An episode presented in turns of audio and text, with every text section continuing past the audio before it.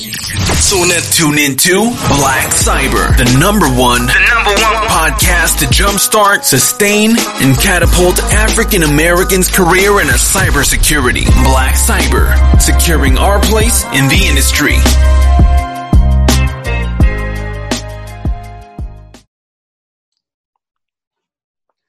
What's up, everybody? Welcome to the Black Cyber Podcast. I'm your host, George McPherson.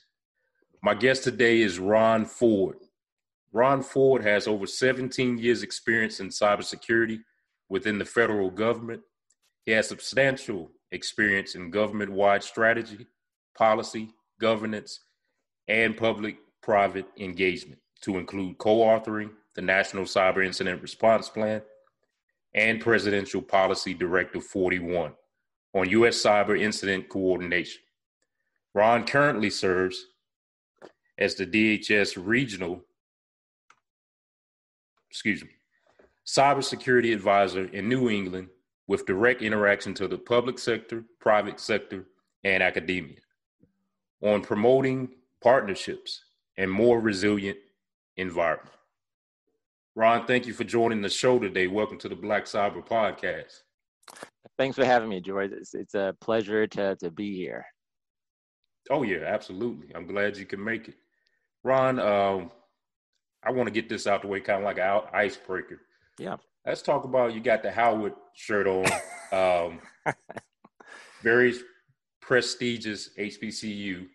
Um, can you talk about your experience at Howard and what that's meant for you?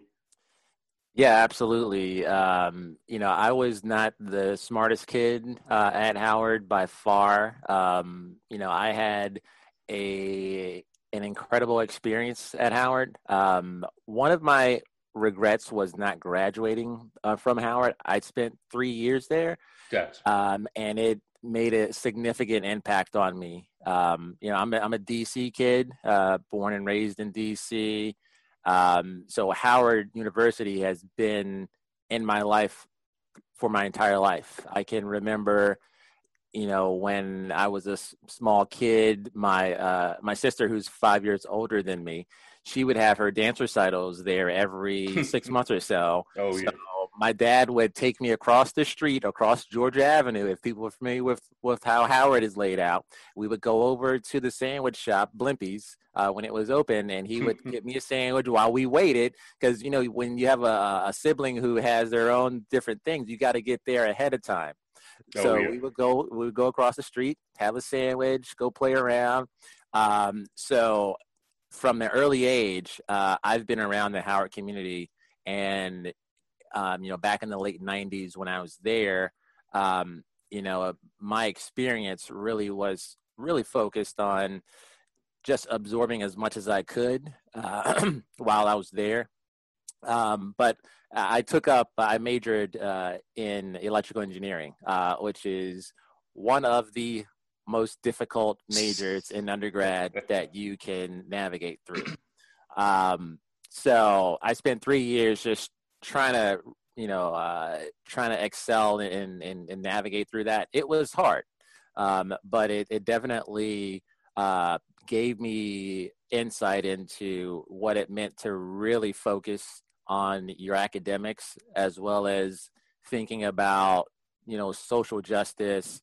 There's so much rich history there um, that once you're just on campus and you're on the yard that you're just consumed in it whether you uh, are aware of it or not. So um, you know when my kids were born you know i took them up on the yard and you know we ran across the yard and everything. I took them to the building where i used to study and and look up and say i used to be you know right up there and you know in Oh, in the library and you know and um, so it, it it really it resonates with me still to this day where you know i'm thinking about going back to you know get a higher level degree from howard because you know just where we currently are within you know the current atmosphere where there's so much tension and there needs to be a lot of focus on uplifting us that you know i've been reaching back out to uh, you know the deans at howard to you know see how i can give back because that's a part of being at a hbcu you know historically black college and university is giving back to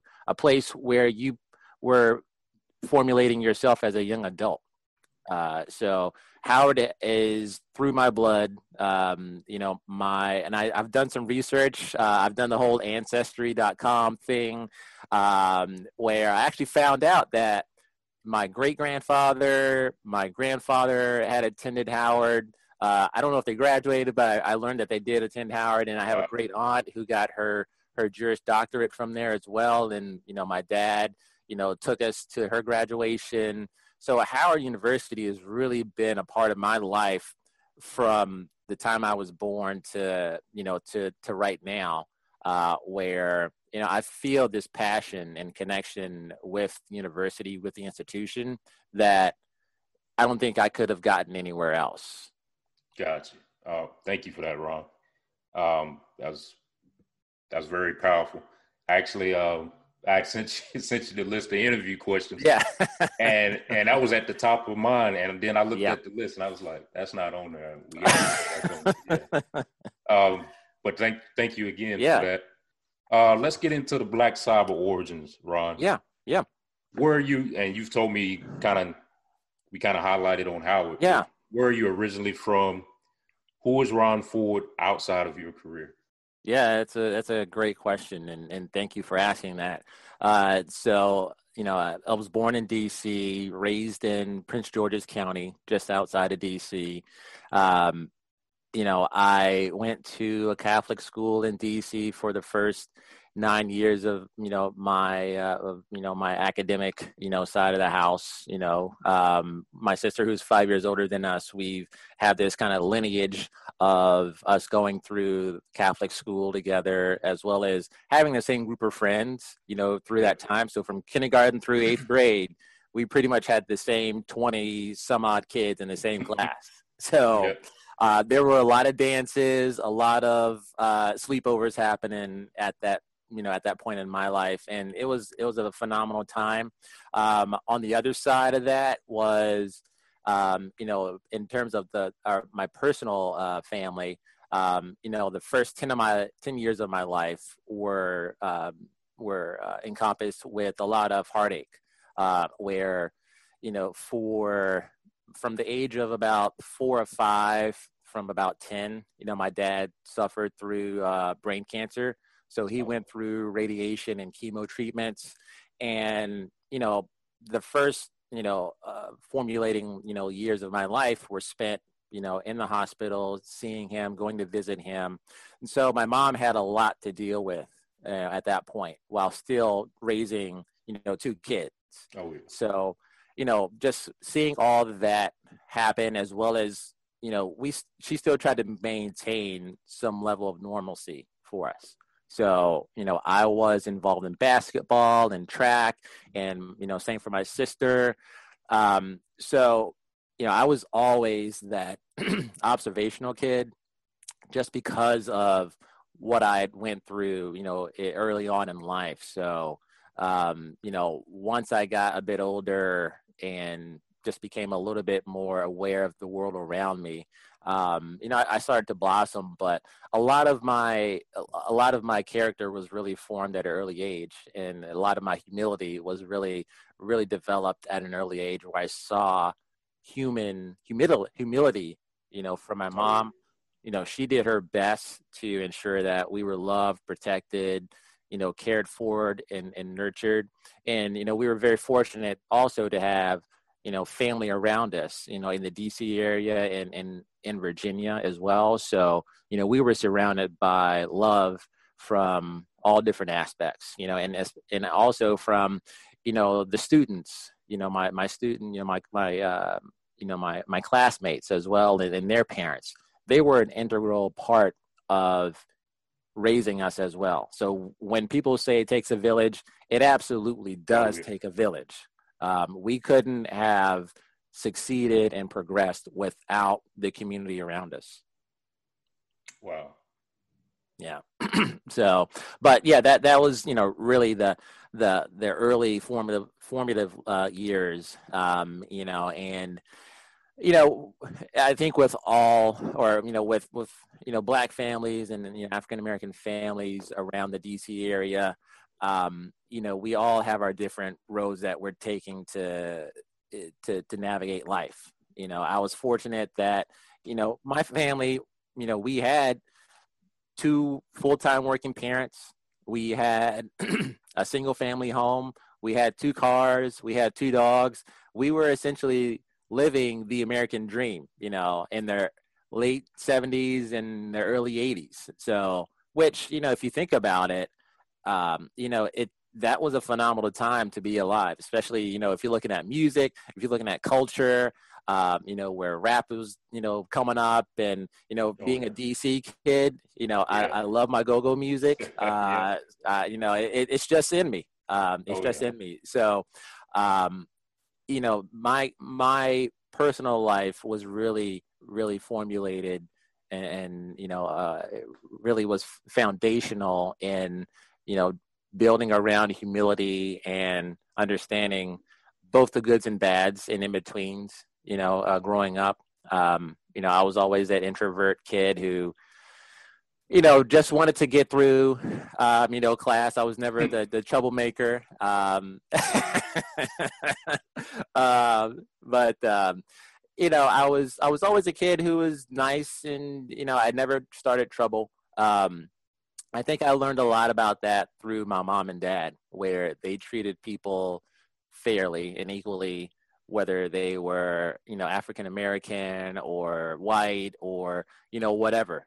Um, you know, my my dad was the focal point of our family, you know, and everything revolved around him, both socially. So, you know, growing up and seeing things through his eyes and my mom's eyes was an incredible experience. So, um, you know, kind of leading up into high school and, you know, kind of making the transition from private school into public school, that was another, uh, you know, substantial transition for me as well. So being a teenager, you know, going, going through the motions of that, um, going to a high school where I didn't know probably 90% of the kids, you know, there, um, and then on to college where I actually spent my my freshman year. I spent my freshman year at Virginia Union University down in Richmond, uh, just to get away from DC.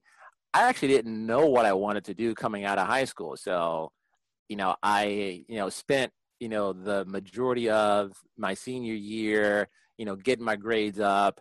Uh, you know, sending out the college essays and applications, and you know, just seeing what would stick. Um, and my mom said, "You're going to college, and we're going to get you into VUU." And um, I spent my first year down there. Uh, fortunately, I had a couple of, of, friends that I grew up with, uh, unbeknownst to me, down there as well. So we we actually uh, got a chance to reconnect.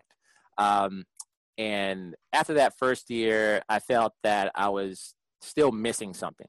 Um, so that's when I, I talked to my mom and said that you know, I'm I'm just not really feeling it down here at VUU. I was at that point uh, double majoring in uh, computer science and math. And when I talked about going to Howard with my mom, she said, you know, all right, let's let's bring you back up to DC. Um, you know, let's talk to you know the folks in the engineering um, in in the engineering department, and that's when I started you know taking classes and getting reoriented um, within you know uh, within the Howard University community. Um, if I had the you know the the foresight you know that I had now and looking back on everything, um, I probably would have went into the School of Business because that's where their COBIT program is, their computer oriented uh, business inf- information uh, systems program is, which you know is really kind of where my lane is now, 20 years later. Um, but I was so intrigued with engineering that, you know, I didn't know what really to expect going through that program where I was taking uh, advanced uh, digital systems and creating motherboards and hmm. doing all these different projects and you know soldering you know your your motherboards down and and creating logic gates and drawing out diagrams you know by hand so it was all encompassing all day. And I, looking back on it i don't think i was just really mentally ready for it. You know i was in this environment where i saw a lot of people like me you know, going through this program, trying to figure out like how are they how are they doing all this, and you know, and a part of part of my challenge was that I didn't stay on campus, so I didn't get the full campus life. I didn't stay in the dorms, so I was a commuter student you know? So i didn't get the the complete experience where after the classes were over you would go hang out with your friends you would go eat you know go play ball um, you know just hang out. So i think that was a major part of what i was missing back then that i didn't really know about you know yeah. so but um you know looking back on it you know i just going through the trials and tribulations you know of college um, I probably would have done things a bit differently, but I can still I don't have any regrets about my time at Howard. Oh yeah, yeah. you know. So yeah, um, great great story, uh, Ron, and um, I know you probably analyze it and think about it, but I, I think it was I think it happened the way it was meant to happen. Right, right, exactly. You're you're here to help some people and uh, be in this lane yeah, absolutely. And you know, I'm sure you got other aspirations, you know, later on in your uh, career. Yeah, absolutely. You know, that, that was the one thing about me reconnecting with Howard University was even though I didn't graduate, I still felt I had this connection there. Um, and the fact that a lot of my connections early on were through my family. So you know that was something that i really was missing kind of later on in life and thinking about well what if i had gone back or what if i had you know uh, transferred to another major um, just to continue on you know those are, those are things all the what ifs yeah. yeah all the what ifs started to pop up so but you know just having the the courage and the motivation now to reconnect, I think, you know, speaks highly of the university and the people that come from there. I mean, if you think about from the early days when Howard was created, you know, all the rich history of the social rights, you know, uh, the, the social equality and, and, civil rights movement that has either come from Howard or there have pe- people who have come from Howard, whether it's Kwame Ture or Thurgood Marshall um, or uh, you know, the list can go on, whether it's celebrities or it's people in, in you know, in government, you know, in, in politics. There's such a rich, rich history there that, you know, you have this expectation of yourself, you know, when you're there that you have to live up to. And that's a part of uh, me reconnecting there is that I have an expectation of myself to continue to excel and to, you know, connect back with the university, but also open up you know the path for for students you know whether it's through my job you know at dhs to make that connection with the university and their program so that we can create this pipeline for those students that might not be there or or hasn't been fully developed i want to be a part of that so that that was also a part of kind of this this uh this recollection you know 20 years later where you know, it made such an impact on my life. But what have I given back to the university, to the students, to the people who look like me, who might have an interest in information technology and cybersecurity, and they might not know or understand what the path would look like for them. Gotcha. Good point. Uh, let's get into the next question. Can you describe a day in the life of a regional cybersecurity advisor working uh, for CISA? Yeah, yeah, absolutely. So, uh, you know, with my and, recent, for, and yeah. sorry, I don't mean to interrupt you. Um, oh yeah, um, no problem. For those that don't know, can you describe what CISA is? Yeah, absolutely. So, underneath uh, the Department of Homeland Security, there is the Cybersecurity and Infrastructure Infrastructure Security Agency, uh, also known as uh, CISA.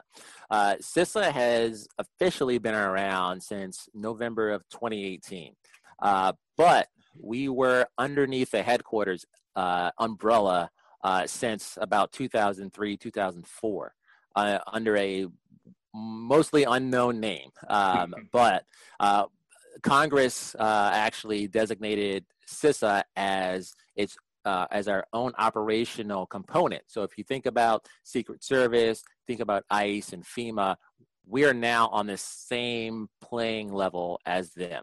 So we have our gotcha. own operational capabilities now.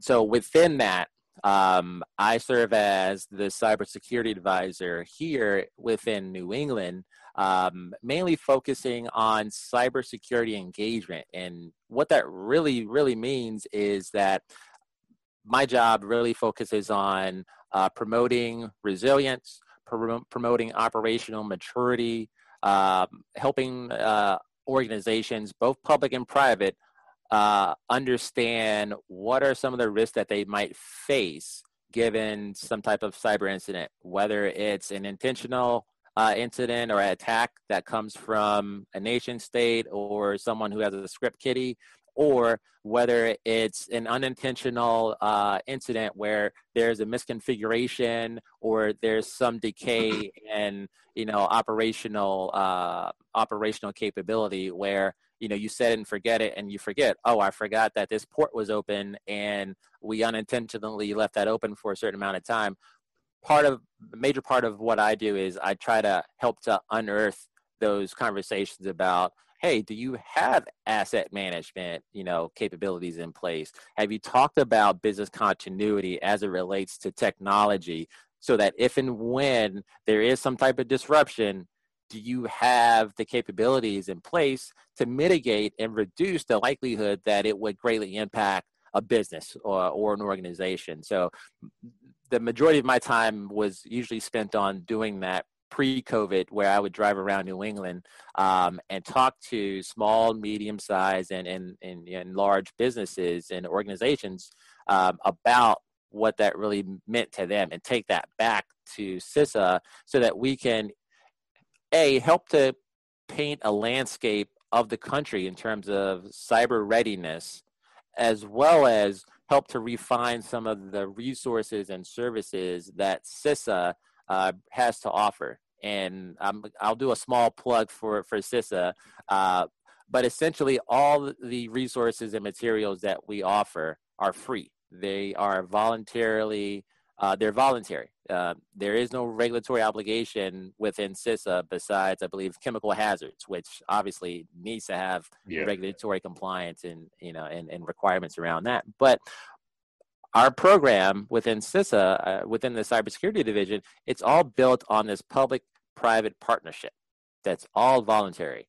Um, obviously, there are some incentives to partnering and, and collaborating together, but it's all based upon the interactions and the engagements. So, you know, I am an introvert by nature, but my job and my role requires me to be that extrovert, to be proactive, um, to to reach out to different organizations. So to kind of circle back, you know, back to Howard, this is a part of my job where you know I'm connecting with people. Um, whether it's you know the Fortune 100 companies or it's the it's the you know the colleges and universities. My job really does span a wide range of engagements and interactions.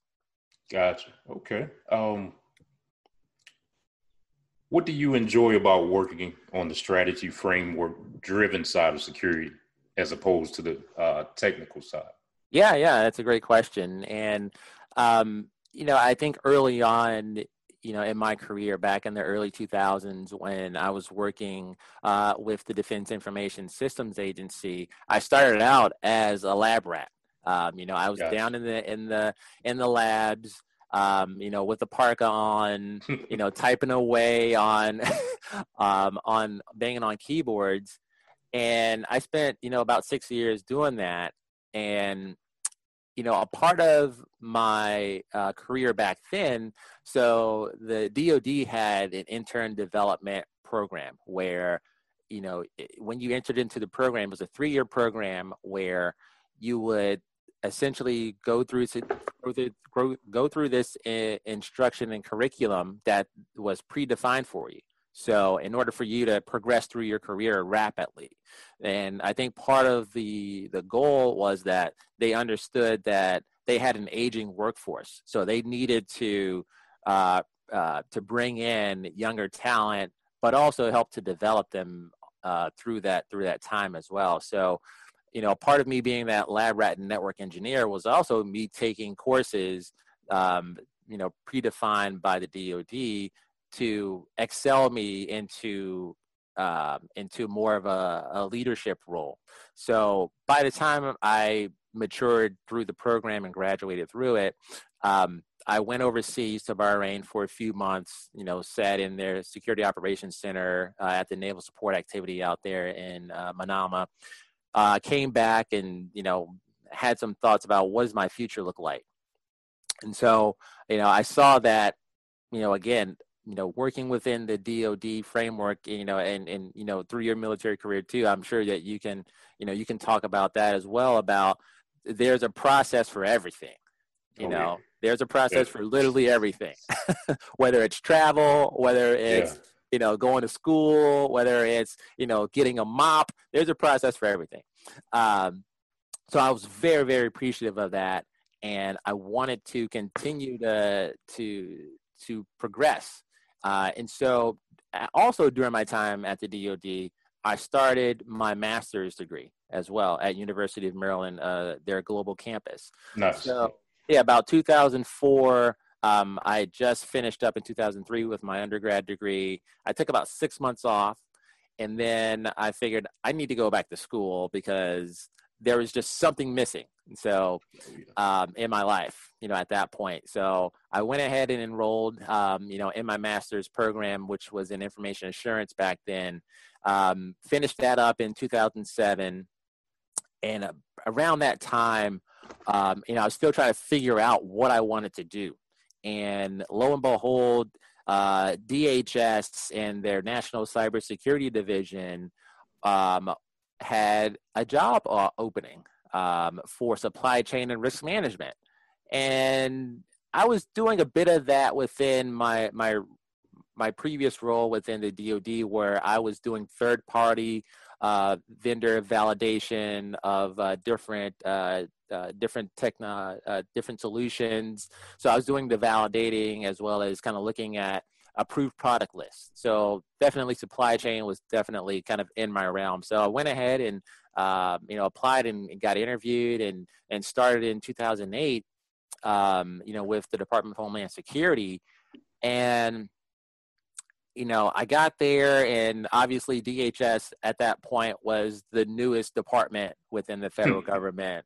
Uh, so there was a lot of organized chaos, is what I would call it, um, where you know everything was not necessarily foundational. Now we were still kind of figuring things out. So i think at that point we were about a hundred feds at that point and you know probably double that in contractors. We were a completely flat organization within dhs uh, so that also gave a lot of opportunity for growth. Oh yeah.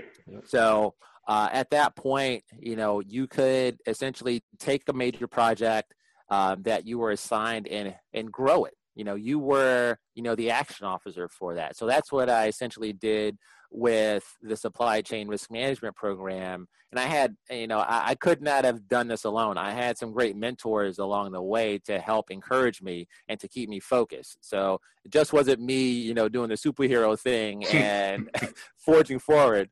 Uh, i couldn't have done it without mentors as well. Um, so you know going through that um, i actually uh, for about three years i was there uh, for my first stint at dhs and looking back on it you know it was a great opportunity obviously um, again looking back on things you kind of look back and say i could have you know did some things a bit differently um, but for the most part it was a great experience. Oh yeah. And so you know, kind of leading up into, you know, my current role, you know, from about 2014 to about now, where I really got embedded in our assistant secretary's office. So essentially, I was one of his support staff in in a you know in strategic advisors, uh, along with probably about 10 to 15 other people. And so we were focusing on major national level projects and engaging a lot with our interagency partners. So, you know, Department of Commerce, Treasury, um, DOD, uh, National Security Council staff, those were the level of people that that we were interacting with on a daily basis. So my my visits to the White House started out as really, you know, fanboying out, you know, going to the executive office, going to the West Wing. Um, but after probably about six months of that and sitting through five hour meetings, that really wore off. so, but it was a great opportunity. It was a great opportunity because going from, you know, from college and not knowing what I wanted to do to just taking advantage of every single opportunity that was in front of me, I I couldn't have asked for anything better. So, you know, by me being in the in the right place at the right time um, and creating the creating the opportunities as well um, really really helped me kind of focus and kind of recollect on you know i went from you know essentially you know howard university almost flunking out. You know, I was not a uh, a good student. You know, back in my you know late teens, early twenties, I didn't have the structure in place to navigate through school at that point. You know, I was, you know, just trying to find myself. You know, as a young adult, but also trying to navigate through calculus three. yeah. you know, advanced yeah. calculus. You know, so. Um, but, you know, by the time, you know, 2014, 2015, you know, came around and I was looking around at myself and and seeing that a you know in these meetings I was usually either one or two of the people of color in those meetings. And b I was in those meetings yeah. you know yeah. so it's like I'm here for a reason like oh yeah people yeah. see something in me that they see a value and they want me here. So I have to take advantage of this opportunity. So, and that comes, uh, and with that comes, you know, the courage and the strength to understand that you're just not here to take up a seat. You're here because they want your input. Oh yeah. Yep. You know, so okay you know, kind of getting over that mental that mental obstacle was hard. You know, it, you know, we talk a lot about imposter syndrome. We talk a lot about, you know, am I here just because they want to bring some level of diversity of thought you know, here or just diversity, period. Yeah. Um, so I had to really think about that, and it was hard. You know, um, you know, we talk about mental health. You know, I, I saw a therapist for a long time. You know, just because I just didn't feel that I was worthy worthy of being there, even though I was there. You know, um, a part of my, a part of my obstacle was thinking, you know, I I I just didn't feel the my internal value was equal to what they saw. Gotcha. Yep. And so, you know, I know it's kind of a long-winded winded answer, but in terms of kind of going, getting over that obstacle and contributing to, you know, uh, PPD 41 and the National Cyber Incident Response Plan, those were uh, substantial efforts that helped to get me over that obstacle. Where, all right, now people are listening to me they're taking my input for value. I'm helping to contribute to further this cause. And now i'm starting to see a bit more people who look like me um, in these meetings because you know within the national security council and you know the interagency and within technology period you know we don't have a lot of representation. You know we are underrepresented and we can talk about kind of the historical, you know, uh, background of why we are underrepresented.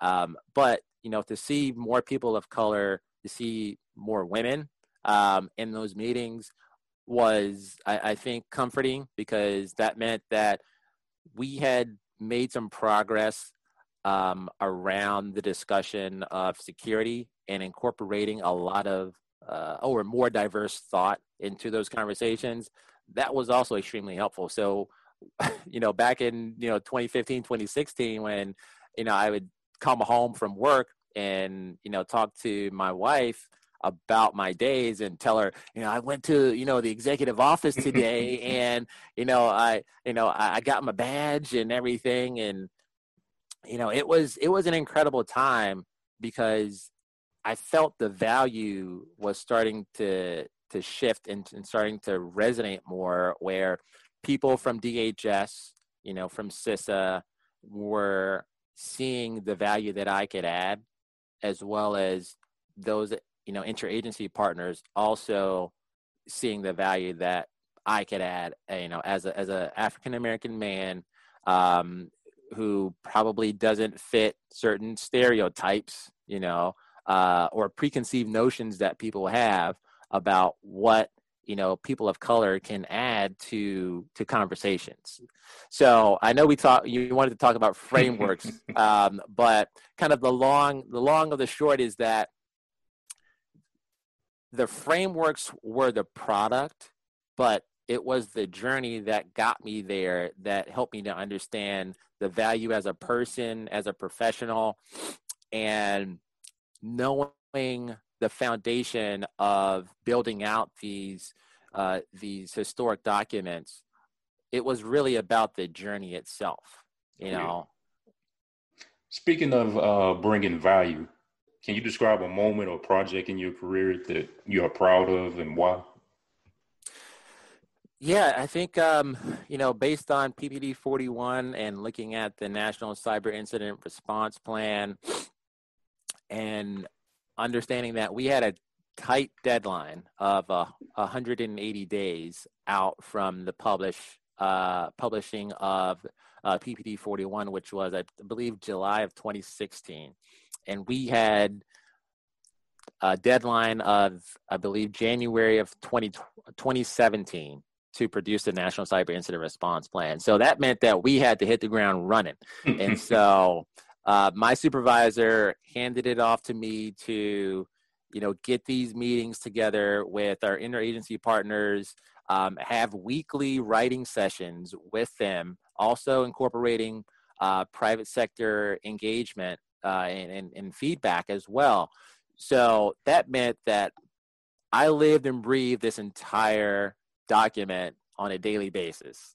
Um, I worked on weekends. Uh, I I really encompassed myself in this entire effort, and I again I could not have done it without a team. It just wasn't me.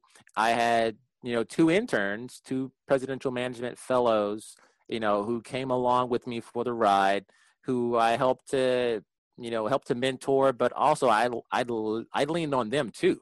You know, uh, they're there for a reason. I needed them to step up to the plate too to help get this over the goal. So, um, you know, a lot of long nights. I remember, I think it was maybe October or November of 2016, where we put a draft out for public comment, and we received over a thousand comments that we had to adjudicate. So, um, you know, it was a 30 day public comment period, and we had to turn it around and incorporate as many valued comments and worthwhile comments and input back into the into the uh, into the plan. So, and that was probably the most uh, worthwhile accomplishment that I've had so far within my career is being a part of this uh, this effort where it's not just shelfware. Um, you know, CISA uses the National Cyber Incident Response Plan.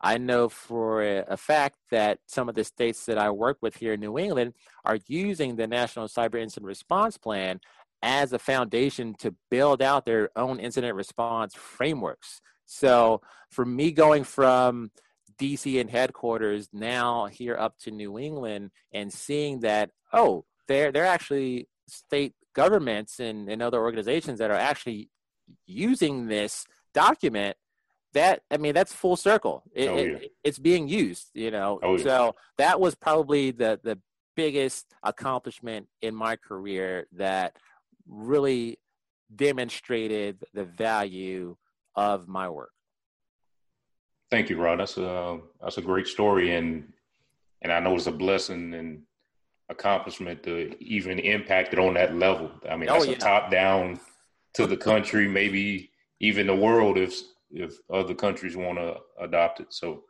Yeah. um, I'm excited to talk to you about the academia side of your career. Yes. Um, what pulled you toward working as a professor in information security? Yeah, that's a great question. So, um, you know, back in oh gosh, uh, 2002, when I was still trying to figure out what I wanted to do in undergrad, and you know, I moved on from Howard at that point, and I spent three years there, just, just in turmoil to a certain degree because I, I just wasn't grasping the subject matter. Um, I I was reaching out to my advisors and trying to figure out like what I wanted to do, and I just being a young adult, being a young adult at that point, and not being able to really focus, you know, I think was a, a big hindrance for me. Um, you know, again, looking back on it 20 years later, you know, I probably would have, you know, trans, you know, transitioned over to another major within the School of Business that you know I referred to earlier about, you know, the their COVID program, the IT program, because that more aligned with I think what I wanted to do um, you know, in my career, you know, when I, I moved on from, you know, Howard to Strayer University, where I got my undergrad degree in computer networking, that seemed to fit. You know, I was building up networks again. Um, I was, you know, really entrenched in uh, network administration at that point. And when I graduated, I figured, you know, this is something that I could really probably focus on.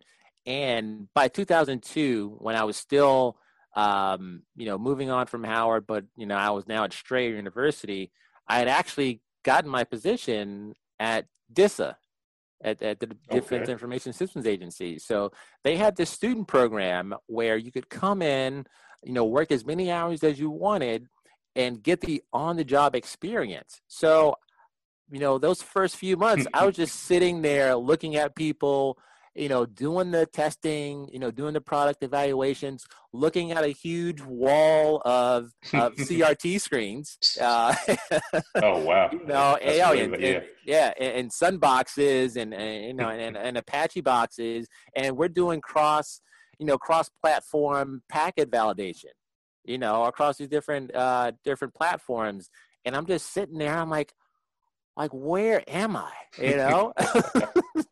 But you know at that point i had started to really kind of organize my thoughts about what i wanted to do in my in my in my career at that point. You know i had met really great people um, who are also going through the student program as me. So there was also diversity in that program as well which was incredible at that point for me because at that point you know i all my friends were either you know African American or people of color, but um, you know there was within this program that the DoD had, they had all sorts of students coming in, you know, and they actually became my my coworkers and my friends throughout my career at DISA and into DHS. So that network also helped to support me as well, and vice versa. So again, if people think that they can just go at this alone, they, they are underestimating the power of a community to help them go through this. So if you're in a Oh, class right now and you're trying to figure stuff out on your own, that's great. Just understand that there's a network of people there who you can tap into that will help you understand certain things and, and help you to get to where you need to be as well. So back then, you know, it was a combination of me figuring out that, you know, computer networking and information technology was a great path for me. Um, you know, I tinkered around, you know, in high school and, you know, as a, as a younger kid, taking apart stuff. You know, I think as Oh, all yeah. kids typically do, you take Yep. apart the radio and then you try to put the, put it back together and it doesn't work Never quite works. right. Never get it back. and then someone might you know might say something about it uh, you might get in trouble um, but you know i i really kind of started to find my focus around 2002 2003 and knowing that i had this structure in place for me um, you know within the dod helped to provide some some stability and comfort to me um, you know and and gave me the opportunity to sit back and think well what do i kind of see my my path within cybersecurity as? Because at that point when i got hired into uh, into disa i got hired into their information and, and assurance group you know and they were doing what we call now is, is you know evaluation and, and, testing you know in terms of data protection and, and, integrity. So you know i got hired into the right office at that point and that was our focus. That was my focus at that point. So i was really fortunate to a have the drive have the motivation um, be in the right office be in the right program meet some great people that could also help to open up some doors for me. So, you know, through that three year program, you know, once I graduated um, from Strayer and I got transitioned into this intern development program, which was paid, by the way. The DoD paid for that program. They paid oh, for nice. me. Yeah. So the intern program was was paid for.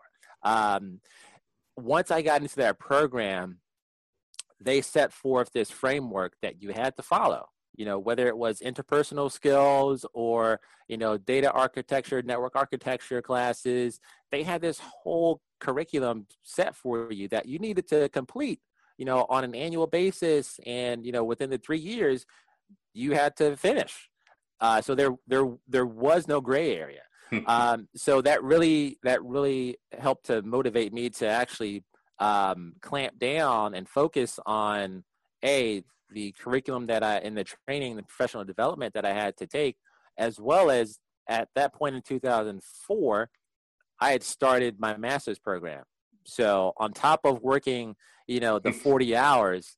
I was also going to to school at night, you know, for two and a half, three hours, you know, twice a week, you know. So you know, fortunately, I you know, if I tried to do that now, where you know, I'm married, I got kids. Yeah. You know, it, it's just a whole different ballgame. But at that point, early on, early on in my career, I had the room and the space to do that. Um, so I took advantage of it. Um, you know, I, I I told myself that, you know, in order for me to in order for me to progress through my career, I needed to have certain things in place. And you know, one of those things I think that I, that, and I, I think we're going to get into this as well is what educational criteria do we need to navigate through our careers, whether it is you know formal training in an academic institution or whether it's you know getting the certifications which i've gotten you know which i've earned later on you know in my career i think it's you know it's a combination of those things where you you either you know you gain the experience you know through your job or through your service um, and you it helps i think it helps to solidify that experience with the certifications and with you know the formal education. Now there is you know there is no straight and narrow path. You know everyone has their own different path um, i was just fortunate that at that point that i was in these programs that i was taking advantage of these different situations i was making and creating these people networks you know that's the other part of this is creating the the, the social networks so that you know you're not in this alone. You might think that you're in this alone, but you're really not.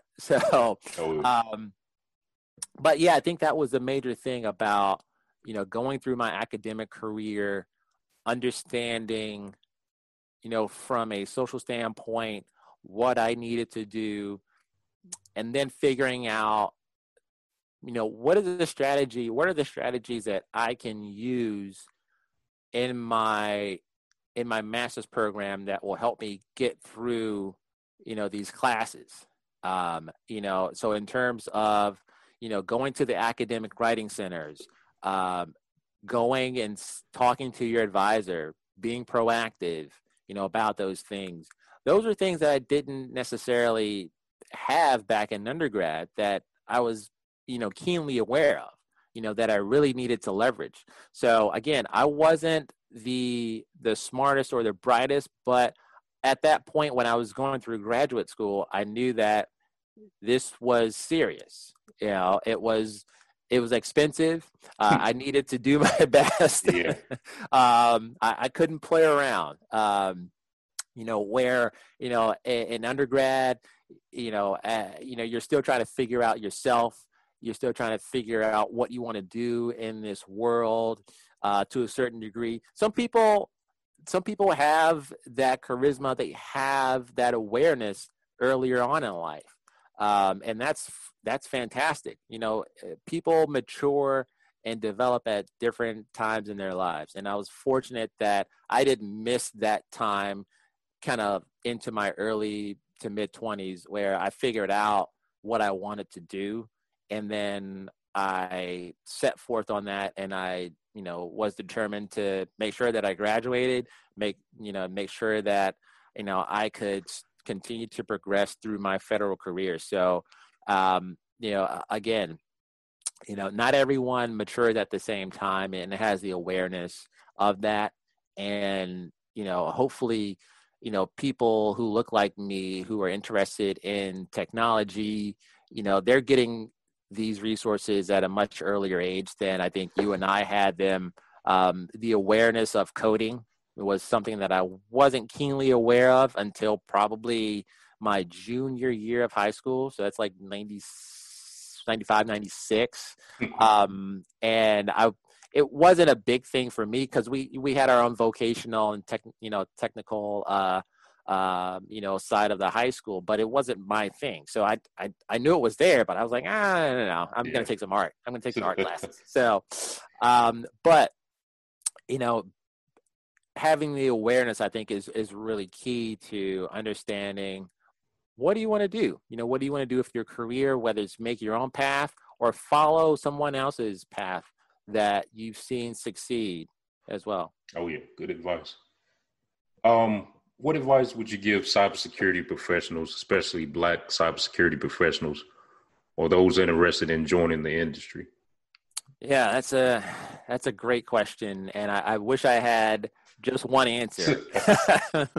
um, you know, for for professionals who are you know who are young or mid career, um, you know, or or students who are interested in cybersecurity and information technology, you know, there are so many resources at at our fingertips now. You know, I still consider myself young. You know, um, uh, you know, I think I'm in the second phase of my career um, right now, where um, I'm motivated, I'm energized, um, just like I probably should have been in undergrad.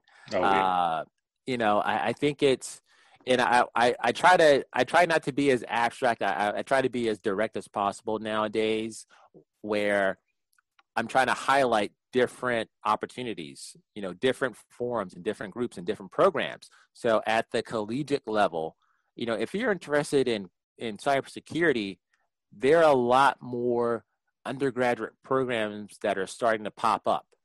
You know, if you are, you know, you don't have to go to a Division One school to get into the best to the into the best programs. You know, you can go to a Division two, Division three, or even community college. Start yeah. out somewhere. You know, I'm uh, I'm on the uh, board at Cambridge College here in Massachusetts, and they just started their undergraduate cybersecurity program here. Um, this is their first semester, and essentially we're starting from ground zero. Cambridge College focuses on an underserved community um, where you know there are a lot of you know people of color who are you know are starting out you know in the academic arena and they're trying to provide resources around them that will support them so that they don't feel the pressure as you know as much as we probably did to navigate through these classes. It's hard enough to go through financial aid, to go through registration, to get your books. You know, now they're online and electronic, but you know, essentially, I had to do that on my own when I was younger. You know, I had to sit through all those different lines and go through financial aid, and it can be completely overwhelming. So oh, yeah. I think I think right now you know, with as many resources as we have, I would encourage young cybersecurity professionals to seek out different programs, whether it's, you know, uh, you know the the professional programs that we have now, you know, in terms of the Blacks in Security, or I think it's the International Consortium for uh, minority minority cyber uh, yeah. security professionals. Um, you know, there there are a lot of different social groups online today that focus on that as well um, whether you are in the LGBTQ community. There's also a community within that for cybersecurity professionals. You know, so you have to be active. You have to seek out these different programs. A lot of it also depends on if you see people who look like you and you know, out in the professional world. Um, you know, I was just uh, I just did um, our diversity day at CISA. We um, we had a diversity day uh, this past week where we talked about that. You know, if you don't see people who look like you in those positions, then how would you expect and know that you could also attain that certain level of success in your career? Exactly. So if you look at you know, and I, I take the example of of Corey Thomas at Rapid7. He's the CEO of you know a cybersecurity software company here in the Boston area. You know, he's the CEO. He is running the entire company. Um, you know, I could probably count on maybe less than two hands the amount of executive leadership who are not um, who are not white. You know, who are not white and male yeah. you know and and it's and that kind of goes back to the structures you know in place you know the the programs that are available to people you know if there aren't programs academic programs and educational programs that aren't available and uh, that people of color and i and i i try not to use people of color too much i try to talk about underserved and underrepresented communities that are not in the traditional realm of accessibility. You know, if we think about it that way, then that encompasses a whole bunch of different people that look like us, uh, but also who are, you know, either economically stymied, uh, they're low income, and they're underrepresented and underserved. So when we talk about it in that frame, I try to focus on how can I continue to elevate you know my platform um, as well as use you know the, the social platforms on linkedin and, and twitter and, and, and what have you to continue to show that there are people who can who can look like us who are excelling in cybersecurity. So when there's a chance for me to speak i'd never say no. Uh, you know it it it helps for younger generations to see people who look like them so that they can they can picture themselves in those positions. Absolutely. Um i had a i think early in my career i think i started in uh, telecommunications and it wasn't as rare as cybersecurity but you still still had less of us in the room. Right. And i remember early on because I, I keep hearing you go through that and the passion behind that. I remember early on i don't know if i was naive mm-hmm. but I'd be like the only black guy in the room or one of two or, or two in uh, in a room. And at first, I, I remember thinking, um, I'm a pioneer, or which which I was, yep. if you the way you think about it. But then yep. it was like, it, it felt like um, I'm doing something. I know that I'm doing something important because I'm the only person here. But I'm I went on for years just thinking that that I'm the only person here. Then it was like, wait a minute. Hold on, this this is way bigger than that. Yeah. Why? You're the only person. Can we? Yeah. It's like I had to reach within myself. Like, no, you need to start changing those numbers. Right. Right. Um, but you think, but you saying that that that passion behind always thinking because I was naive. I, I, don't know why I was, but yeah. I was naive at first. I just felt like uh, accomplishment, but it was like, wait, it's just not about you. It's right. about giving back and and bringing more into the industry. Right. Yeah, and, and that was a part of you know my the latter part of my career is why am I the only person from an underrepresented, underserved community in this meeting right now? Or I'm the one of the two people. Why is that? And I mean, we can talk about the the centuries long structure that have been in place that have uh, disadvantaged us.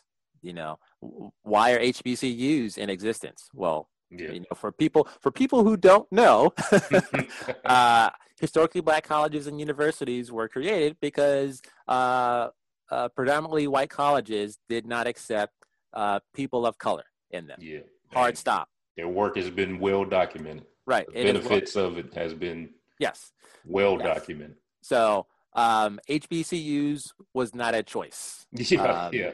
It yep. was not a choice. It was a need that uh, that needed to serve a community that was uh, that was ripe and energized to educate themselves, um, to excel. Oh yeah. So you know, I always go back to the question of why.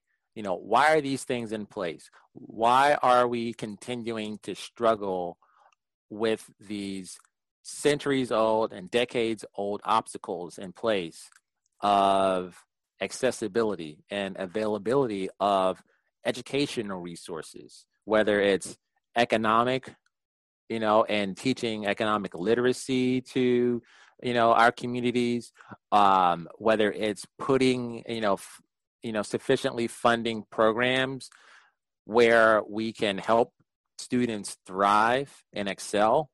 Um, you know, why is it why is it more uh, you know uh, more focused on schools and organizations that don't necessarily look like us or you know if we if we talk about gentrification um, you know why is it that funding comes in when people who don't look like us come into our neighborhoods and they get on to you know the the parent teacher organizations and they come in you know like a bull and they want to build new new new academic programs because now their kids are there you know yeah, it, yeah. it's not it's not altruistic um yeah. you know so i look at that and think about well you know if we're underrepresented in government and local politics you know why is that you know why is it that we can't get people who look like us on local elections, um, you know, on boards and, you know, at the state level so that we can continue to, to, to be proactive so that we can make sure that, and, it, and I'm sure you've heard this as well, you know, make sure that all, all ships rise, you know, all boats rise, you know, with the tide. You know, it, when people start to think about those disadvantaged communities, you know, and how they have suffered for decades, you know, whether it's through redlining, uh, you know, housing redlining, um, whether it's through, uh, you know, taxes in not being sufficiently uh, accounted for. Um, if you think about all these obstacles that have been put in place or have been refocused to, you know, to a to a different demographic, you know, why is that? You know, that puts oh yeah that that puts us at as at us at a disadvantage, and you know, it really it really needs to to stop because if we are pitting one community against another, no one wins. No one nope. wins. So, you know, I, I love to see that there's, you know, the women in cybersecurity forum happening. Um, I love to see that there's the whole share the uh, the mic and Cyber effort that's going on. I love to see these coding. Oh events. yeah, I saw that. That was yeah, cool. yeah. I, I, love to see these coding events. You know, at the you know at the middle school level. You know, within or um, you know within cities, major metropolitan cities, because that helps to introduce the younger populations and generations to technology. You know, we talk about this workforce gap well, the people are there. Yeah. You know, we, we just have to provide them with the access, the access gotcha. to the material. Gotcha. You know, in order for us to do that, how do we do that? Well, we have to get them at an early age. We have to get them at the kindergarten level. We have to create this pipeline, you know, uh, that will help to feed them into these technological uh, programs, you know, in high school and in college, and partner with industry so that once they get to college, they can start to do these internships and programs so that when they're ready to come out, they already have experience. Oh yeah. You know, you know, it's a, it's it's what it's what major colleges and universities do already. Why can't we do that at at the local level? You know, oh, with with these smaller institutions as well. So speaking of having experience, to those companies that want to recruit more women and minority professionals, what are some creative ways they can go about their recruitment? Uh, I think one way is to actually uh, hold career events at probably non-division one level schools. You know, um, you know the the major corporations, if they're really honest with themselves about diversity and inclusion, then they need to go to historically black colleges and universities and partner with them they need to go to, um, you know, these Division two and three schools and actually hold career events so that they can open up these opportunities to people who wouldn't necessarily have them. Um, you know, you know, on any given Division one, and I, I'm not bad mouthing Division one schools because they're they're robust. They have a lot of the resources to do these things. However, if you look at these smaller colleges and universities that are trying to get a, a foothold into these different industries so that they can create their own pathline uh, pathways, then we need that reciprocating um, that uh, that reciprocity with the industry so that if they're really serious about bringing on more people who look like you and me then they need to go to Howard University. They need to go to Hampton University. They need to go to Alcorn State. They need to go to FAMU. They need to actually go and partner with these institutions if they're really serious about it. They need okay. to go to these high schools that are underserved and underrepresented and invest. They need to create labs. They need to create academic programs. These are all things that are doable and they need to understand what the economic benefit is for them to partner and invest in these communities. Gotcha. Good points. Um, COVID 19 has been a mixed bag to say the least.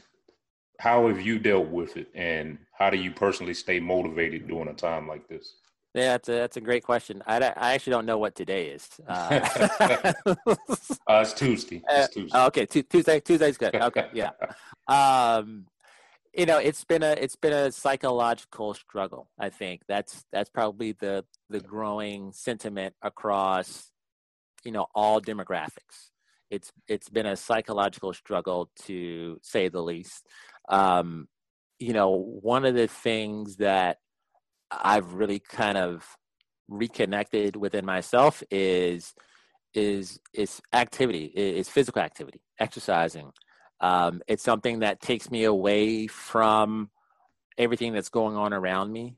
You know, where I can spend a half, half an hour doing a boot camp in the morning before I get started with work. You know, and I, I look at that as it's a luxury.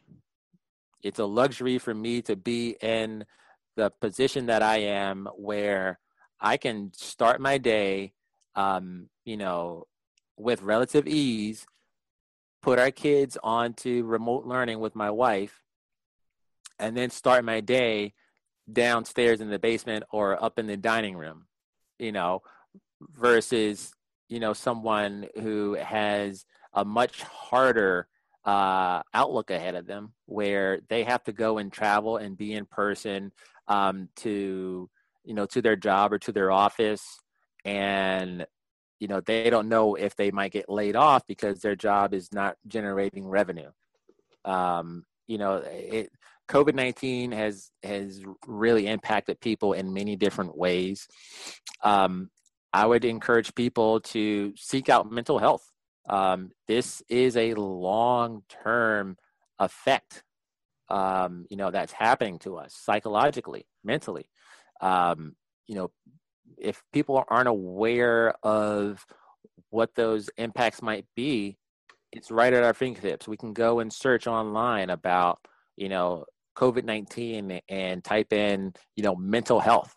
Um, you know, it's just taking the time to think about, you know, us as a country, you know, how divided we seem to be on, you know, major social topics, um, and kind of pull back and think about what can I do from my perspective as an individual that would impact others you know? So me reconnecting with howard you know is one way that i'm trying to do that. Me thinking about you know the lgbtq community who continues to be underrepresented um, just like us um, you know uh, is a big deal for me. Um, you know i am a heterosexual cisgender african american man. You know i have certain privileges that are afforded to me. Um, not many, but I have, you know, I have a few.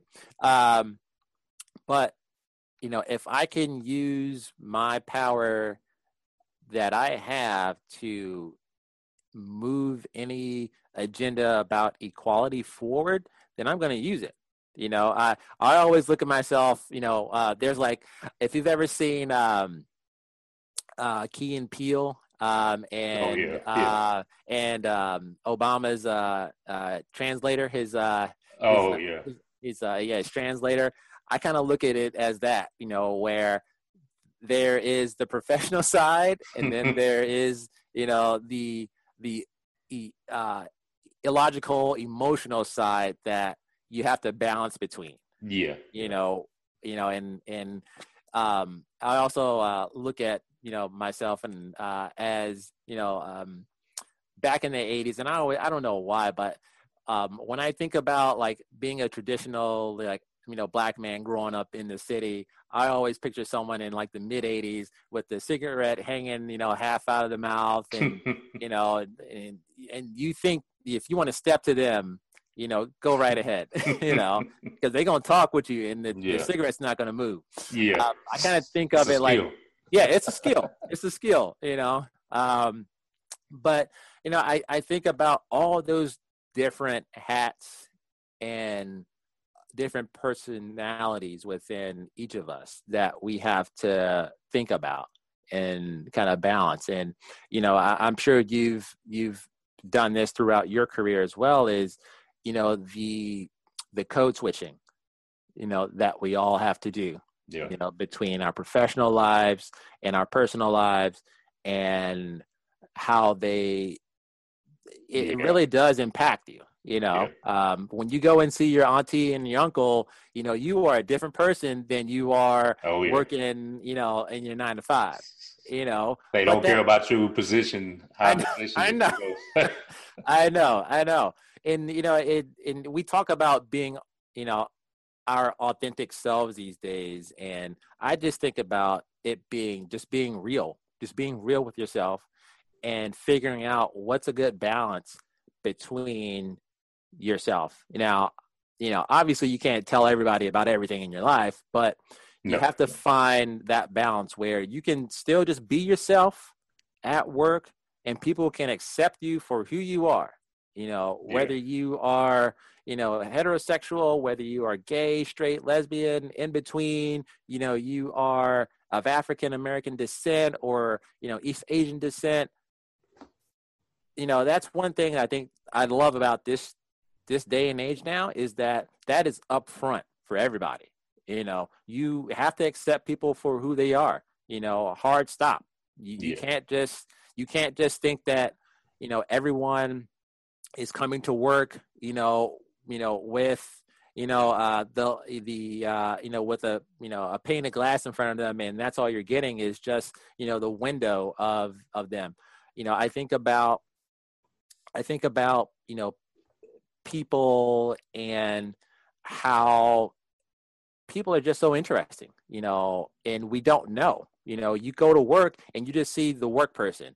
Yeah. However, they could be an artist, they could be into music, they could have a whole wall of LPs, classic LPs that you wouldn't even know about. Yeah. Like, like yep. holy moly! Like I didn't, I didn't know this about you. Well, you didn't ask. You know, it's it's it's about just being real and being honest with people. Yeah. You know that I I really can't appreciate these days, and you know this, you know, with the younger generations, they are more independent. You know, they're more innocent and less risk averse than you know us you know us as older uh, individuals are. And i really i give kudos to that younger generation for helping to push us into this consciousness yeah. of being yourself like through and through.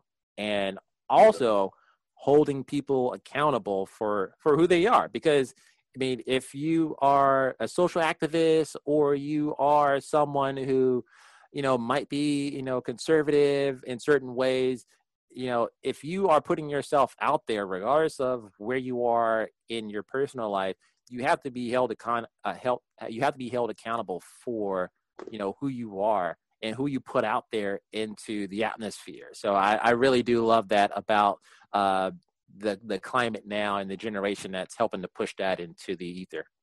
Oh yeah. Yeah um, for entry level professionals in the field, mm-hmm. so if they're already in the field, what tips do you have for them to kind of move towards that mid level professional? Yeah, it's a great question, and I think you know um, if you are in an environment where you have the opportunity to expand your role, you know, take on different projects, get noticed, you know that is a great way for you to add value to people who might not see it. So uh, again i talk about you know my the value that i saw that i had early early on in my career that i just didn't feel that i had. I think if you are able to a um, start to think about how can you add value to yourself? So whether it's you know signing up for different projects at your job or taking you know free training to you know increase you know your technical knowledge or even your you know your your knowledge in governance and policy i would say seek those things out. It all comes with motivation. It comes with being determined you know also taking the time to think about what do you want to do with your career? You know you might be you know a couple years into you know into your job and you know it's going fairly well. Um, you know if you want to excel and progress through your career you have to have a plan you know that's the that's the one thing is that you know you have to take some time to to think about where you want to end up.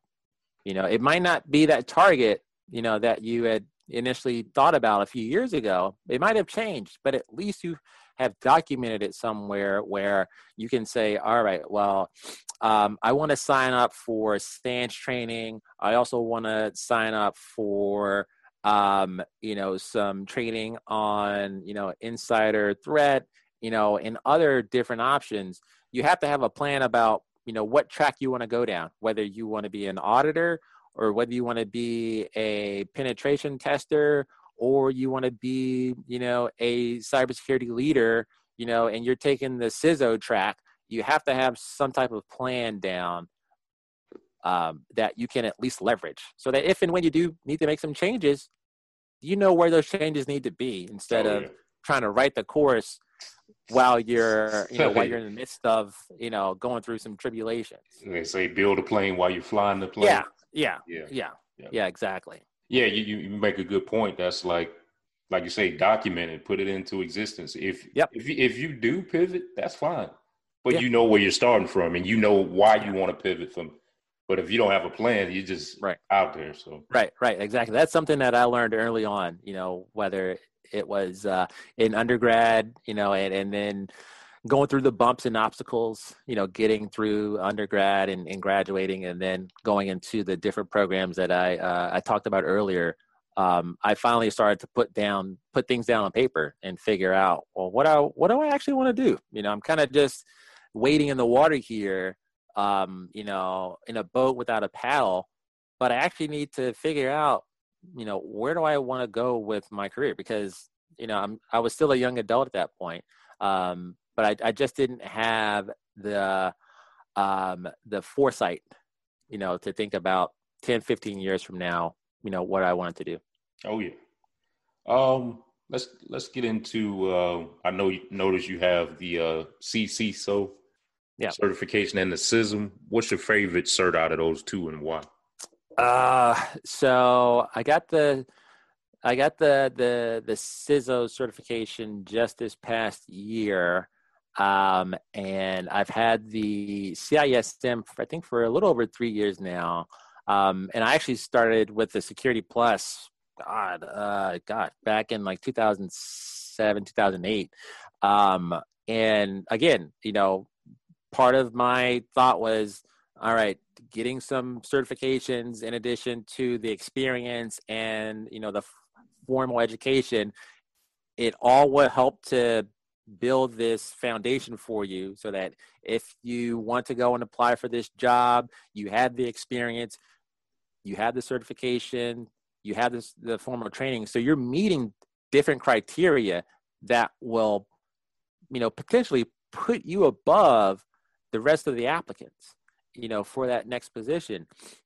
Um, you know, the CISO, uh, the CISO certification was something that I felt that I needed for my current position because I meet with so many senior leadership representatives, you know, from the C suite, uh, that I felt that this CISO certification would help to bring me, you know, and help to supplant me more in my career as a as a senior leader within cybersecurity within CISA. Um, so again, it's it's providing that foundation for me to to leverage so that if and when you know i'm called upon you know by by my senior leadership you know they know that you know a i have the certification i have the experience i've had the formal training to represent the agency as well as step into these conversations and know what i'm talking about. So um, you know the certifications i think help to reinforce you know what you've learned whether it's on the job or you're going through some professional development as well. Because i think with you know a lot of the training opportunities right now you know it's looking at you know specific things whether you want to be you know a, you know a CISA you know a, a certified information systems auditor or you want to go be an analyst where you know they have the security uh, security plus and the and the cybersecurity analyst uh, certifications or doing Cisco you know or uh, other or other uh, certifications. I think those are all great but I think at some point you need to have that demonstrated experience on top of the certifications that will put you above the rest you know uh you know within you know if you're if you're looking for new opportunities. Okay. Um ron black cyber the black cyber stage is yours right now. So if people want to know more about ron ford where can they go online? Yeah so uh, i'm i'm fairly active on LinkedIn. Um, if you go in and look, uh, search out Ron Ford on LinkedIn and you put in uh, Ron Ford and, and CISA, I should pop up there.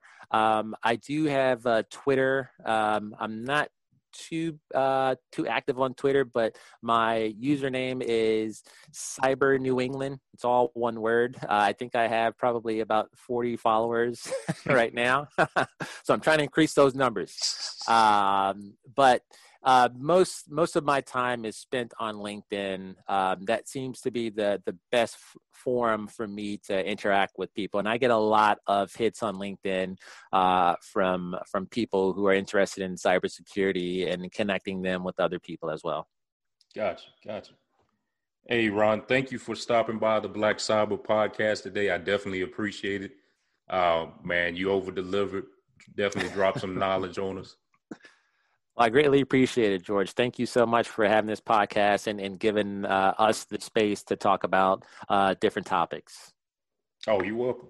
Um, if you enjoyed today's video, you can find many more on our YouTube page. Just go to YouTube and type Black Cyber. Black is spelled B L A K. to check out our podcast and other content. Thank you. You've been listening to the Black Cyber Podcast, hosted by George McPherson, securing our place in the industry. Be sure to subscribe to Black Cyber on YouTube and also subscribe to our podcast on all the major podcast networks like Anchor, Spotify, Apple, and many more.